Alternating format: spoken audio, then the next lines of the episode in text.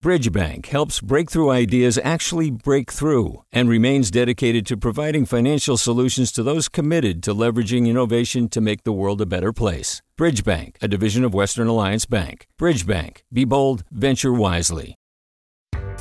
Hi there, I'm Rund Abdelfatah from Throughline. If you're listening to this podcast, you know that KQED produces exceptional storytelling that keeps you informed, inspired, and entertained. Their podcasts cover issues from your neighborhood to the entire country and everything in between. Support this work today. You can help us continue to bring quality podcasts to your ears. Just head to donate.kqed.org slash podcast. That's donate.kqed.org slash podcast. From KQED. Good morning. This is the California Report. I'm Madi Bolaños in San Francisco. Friends and family of Tyre Nichols, the former Sacramento resident who was beaten and killed by Memphis police officers, held a candlelight vigil in his honor last night. Cap Radio's race and equity reporter Sarah Mizes-Tan has more. 29 year old Tyre Nichols will be remembered as an avid skateboarder who could make anyone laugh. A vigil to remember his legacy was held at his favorite skate park in North Natomas, where dozens of his friends and family members turned out to say prayers and remember him as a father and role model. Youth activist Barry Axius says he hopes Nichols will be remembered not for the way he was killed, but for the life he lived. The person that we saw be brutally murdered um, by police was not who he was. Who he was was a bright, free spirited young man that loved skateboarding, that, that loved living, that was a, a genuinely good young man that didn't deserve a merciless gang banging kind of um, killing by law enforcement. Axius says he and others will continue to call for stronger police reforms nationwide. For the California Report, I'm Sarah Mizes-Tan in Sacramento. Two weeks after a teen mother, her 10 month old child, and four others were murdered in a home in Goshen in the Central Valley, no suspects have been taken into custody. Speaking for the first time since the day after the January 16th shooting, Tulare County Sheriff Mike Boudreaux would not identify a motive or if anyone at the home was specifically targeted but he did say investigators do believe the killings were gang related and that they're close to making an arrest. All six of the victims died from gunshot wounds. Hi, it's Terry Gross, the host of Fresh Air. We bring you in depth, long form interviews with actors, directors, musicians, authors, journalists, and more. Listen to our Peabody Award winning Fresh Air podcast from WHYY and NPR. Hey there, this is Brittany Luce from NPR's It's Been a Minute. KQED's podcasts like The Bay, Bay Curious, Mind Shift, Right Nowish, and more all tell the stories of the Bay and beyond with reliable, human centered journalism. They aim to inspire, make you think, entertain, and expand your understanding of the place you call home. Here's how you can support podcasting at KQED. Showing your support is easy, and you can join Brittany in supporting KQED Podcast too at donate.kqed.org slash podcast. That's donate.kqed.org slash podcast. A new study out of Stanford University finds climate warming will likely reach a critical threshold in the early 2030s.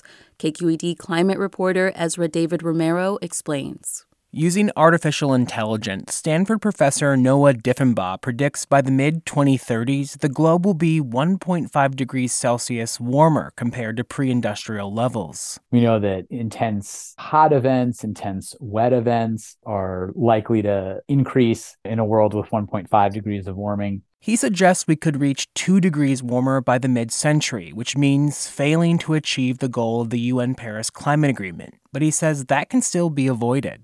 Diffenbaugh says using AI decreases the uncertainty of wide ranging warming scenarios. But he notes that his approach has limitations, and artificial intelligence can go sideways. That was KQED climate reporter Ezra David Romero. Cold temperatures are forecast through Wednesday, prompting the National Weather Service to issue frost advisories and freeze warnings for parts of the Bay Area and the Central Valley. The low temperatures could be dangerous for the unsheltered and add to high utility bills for housed Californians.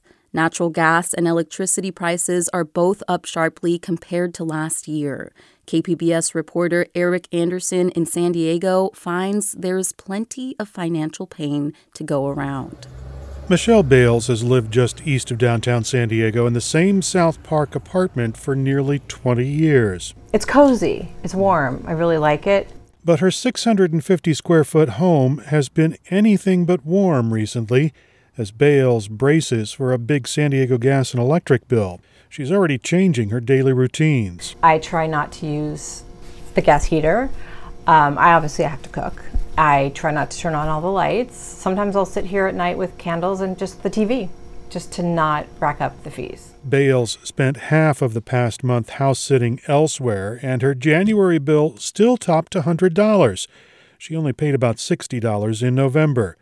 Bales is able to make on time payments, but many San Diego gas and electric customers are not. We have about 3.7 million customers.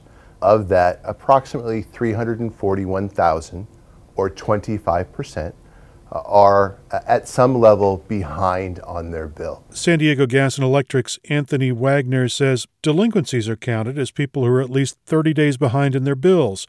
Most are more than 60 days late. It's a surprisingly large number. Five years ago, the numbers are more like 10, 15% that were behind. Mark Wolfe is the director of the National Energy Assistance Directors Association. 25% clearly suggests that the cost of home energy is becoming unaffordable for many families.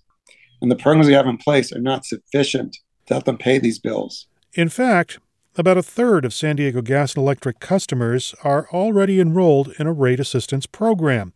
The two biggest are the California Alternative Rates for Energy and the Family Electric Rate Assistance Program. Both offer rate reductions based on family income.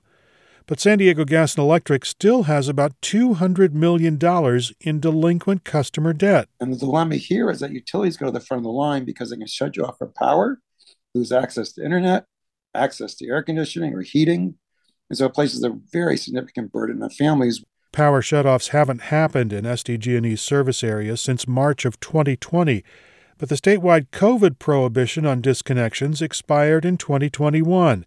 SDG&E hasn't cut off power for overdue bills since 2020, but company spokesman Anthony Wagner says that will likely change this year.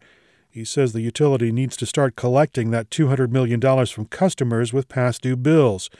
He's also quick to say that customers who are struggling have options. As long as you're in communication with us and you have a strategy uh, with the utility on how to pay off your arrearage, you're not going to get yourself disconnected. But you have to be in communication with us. Wagner says the astronomically high gas bills should begin falling when temperatures climb, demand fades, and gas rates are reset. If San Diego Gas and Electric can't collect an outstanding debt, the utility will roll that debt into electricity and natural gas rates. That raises utility prices and keeps pressure on customers who are already struggling. For the California Report, I'm Erik Anderson in San Diego.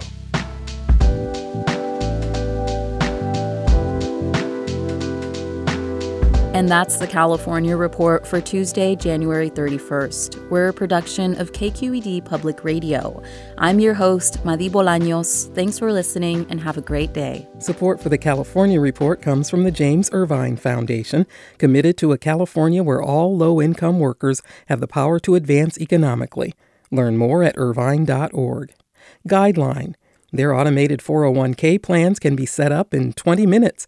More at guideline.com/ca. Guideline, the California way to 401k. And Eric and Wendy Schmidt, whose philanthropy includes Schmidt Futures, which bets early on exceptional people making the world better, on the web at schmidtfutures.com. Hi, I'm Sasha Khokha, host of the California Report magazine. Every week, we bring you stories about what connects us in the giant, diverse Golden State. Because what happens in California changes the world. I love this place. We were once seen as like the place to be, California. The land of milk and honey. That's where you go to Sunshine State, but we just have challenges right now. KQED's California Report magazine. New episodes drop every Friday, wherever you get your podcasts. Hey, it's Avery Trufelman, host of Articles of Interest. And I've got to say, I've been a fan of KQED ever since I was a little kid and I would come out to San Francisco to visit my grandma. It was just what we'd always turn on every time we got in the car, every time we were making dinner and turning on the radio. It was always KQED. And then over the years, I've become a massive fan of KQED podcasts because this is local reporting at its best. These are answers to questions you've always wanted to know, interviews with exciting, unusual voices, necessary journalism, all told with love and care and artistry. And did you know that a majority of KQED's funding actually comes from members? It's just people like you and me supporting the programs they love while also getting access to cool events, behind the scenes footage, and so much more. If you want to sign up and be a part of this amazing community, visit donate.kqed.org slash podcasts to become a member today. That's podcasts with an S. Thank you for listening and thank you for your support.